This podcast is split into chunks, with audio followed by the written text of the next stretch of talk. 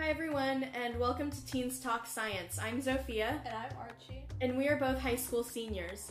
On this podcast, we discuss topics relevant to the modern scientific community from a teen's perspective. And today we'll be discussing global warming's causes and effects. We'll also be touching base on how this affects us as teenagers. So, I think one of the most important things to talk about when we're discussing global warming and kind of how it uh, was caused would be the Industrial Revolution because that's that's really where this all started. You know, using coal and other um, non-clean resources as energy. Um, I feel like once we started doing that, that kind of set us on the path towards climate change and to the point that we are now. Right, and we can definitely see the effects of global warming, such as um, California, the forests are on fire right now. There are places in California where the temperature is reaching 130 degrees Fahrenheit, so it's really, really crazy. Yeah, people are losing their homes to these fires, um, and it's it's devastating. And really, one of the biggest reasons behind all of this is global warming. Um, you know, we're seeing record heat not just in California, but really across the entire West Coast, even on some parts of the East Coast. And there's things like deforestation and um, other industries that are really, really contributing to this global warming. Because uh, deforestation, there aren't enough trees to produce oxygen and take out some of that carbon dioxide that's in the atmosphere right now that's causing all this global. Yeah, I definitely think that deforestation is one of the major contributors to global warming because, like you said, trees are so important to uh, how the carbon cycle really works. And without them, with us limiting the amount of trees that there are, we're really taking away the Earth's ability to kind of combat what we are doing as um, we keep putting more and more carbon dioxide into the atmosphere. And it sucks that a lot of these corporations and people who are causing all of this global warming, um, they aren't really doing much to, you know, help stop global warming. They're literally doing nothing to help stop global warming. yeah. Um, I mean, the majority of carbon dioxide really comes from like factories and industry and all that kind of stuff. And these corporations are the ones that are funding that kind of stuff. It belongs to them. And the reason that they don't want to do anything is because it would cut into their profits. Right, and it's not to say that it's just factories and um, corporations. We definitely have our own part in causing global warming. Using cars and burning a lot of fuel is definitely um, responsible for global warming, but it's not as big as corporations and factories. Yeah, I definitely have to agree. I mean, using the car to drive to the grocery store like two miles to get food is a lot different than dumping a bunch of toxic waste into a river. Right, and there are some companies like Tesla who are making electric cars, but right now they're so expensive that it's not a financially feasible option for buyers out there.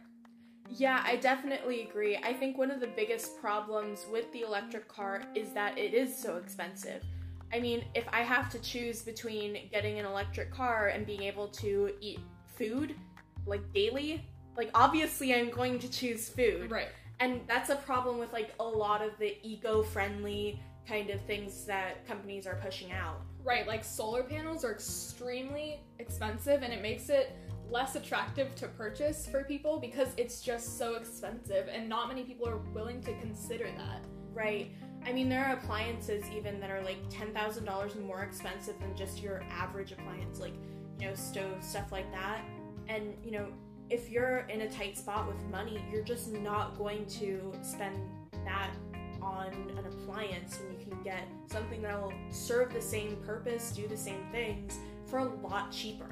Exactly. And the big corporations that actually have the money to do this refuse to do anything because it'll take it'll it's more expensive for them and that's just not something that they want to do. So they're going to obviously try to take the cheaper way out of this. Right, even though this is really where they should be investing because otherwise there's not going to be a future for their companies or the world. Right. And there are a couple um, projects out there that um, will help remove the carbon dioxide out of the air and help um, reverse the effects of global warming. Like, um, I remember there was this one project that um, a Canadian um, a Canadian company was working on where it would remove carbon dioxide from the air and store it underground or convert it into a carbon neutral fuel. I remember reading about that. And you know, if I feel like if more companies were interested in doing stuff like that, then we might be able to get somewhere. We might be able to sort of negate some of the effects of global warming, but that's definitely in the minority. Like I haven't heard of many private companies trying to do anything like that. Right. So even though big corporations are the biggest contributor to global warming, there are things that the average person can do to reduce global warming. That's true. Like I mean, I know a lot of people use cars to get to work, but if they, you know, if we switch to more like carpooling or public transportation stuff like that, we'd still be leaving a carbon footprint, but it would definitely it would definitely be a lot less than if every single person was driving to work every single morning or driving to school every single morning, you know, just try and reduce the amount of cars on the road. I feel like that would definitely help. Yeah, it would definitely be a um a step to, you know, reducing the effects of global warming. And obviously there's still a lot more that we need to do, but I think it's a good start to start um, carpooling and, you know, using bicycles or you know just doing whatever you can to really um, reduce um, pollution. Yeah i agree. I mean just because um, big corporations contribute so much doesn't mean that the average person can just ignore any effects that they're um, possibly contributing to. So it's definitely something that we both need to hold corporations accountable for but we also need to hold ourselves accountable for it it's really important that everyone tries to reduce the carbon dioxide and pollution because the, the direction that the world is going in right now is really, really scary. Yeah, I agree. And honestly, a lot of the people who are making these decisions right now, especially when it comes to like legislation, they're not going to be the ones feeling the effects of climate change because we're the generation that's coming up and inheriting all these issues. Exactly. And like politics aside, I think that it's really, really important that we rejoin the Paris Climate Agreement because it's just so important that we reduce um, all of the effects that are happening right now. I definitely agree. I think it, I'm, I'm glad that we rejoined the Paris Climate Agreement. That's great, but that's just one step. And I feel like there's definitely more that legislators can do. And for whatever the reason, it's just not happening yeah, it's definitely important and it was a good first step, but I think we definitely need to do more and take this a lot more seriously because what we're doing right now it's not going to be enough. Yeah, I definitely agree. I think we need to do more. Um, because this is going to affect us for the rest of our lives.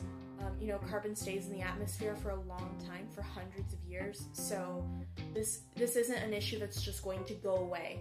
Yeah, I definitely agree I guess we'll see what the future holds. yeah.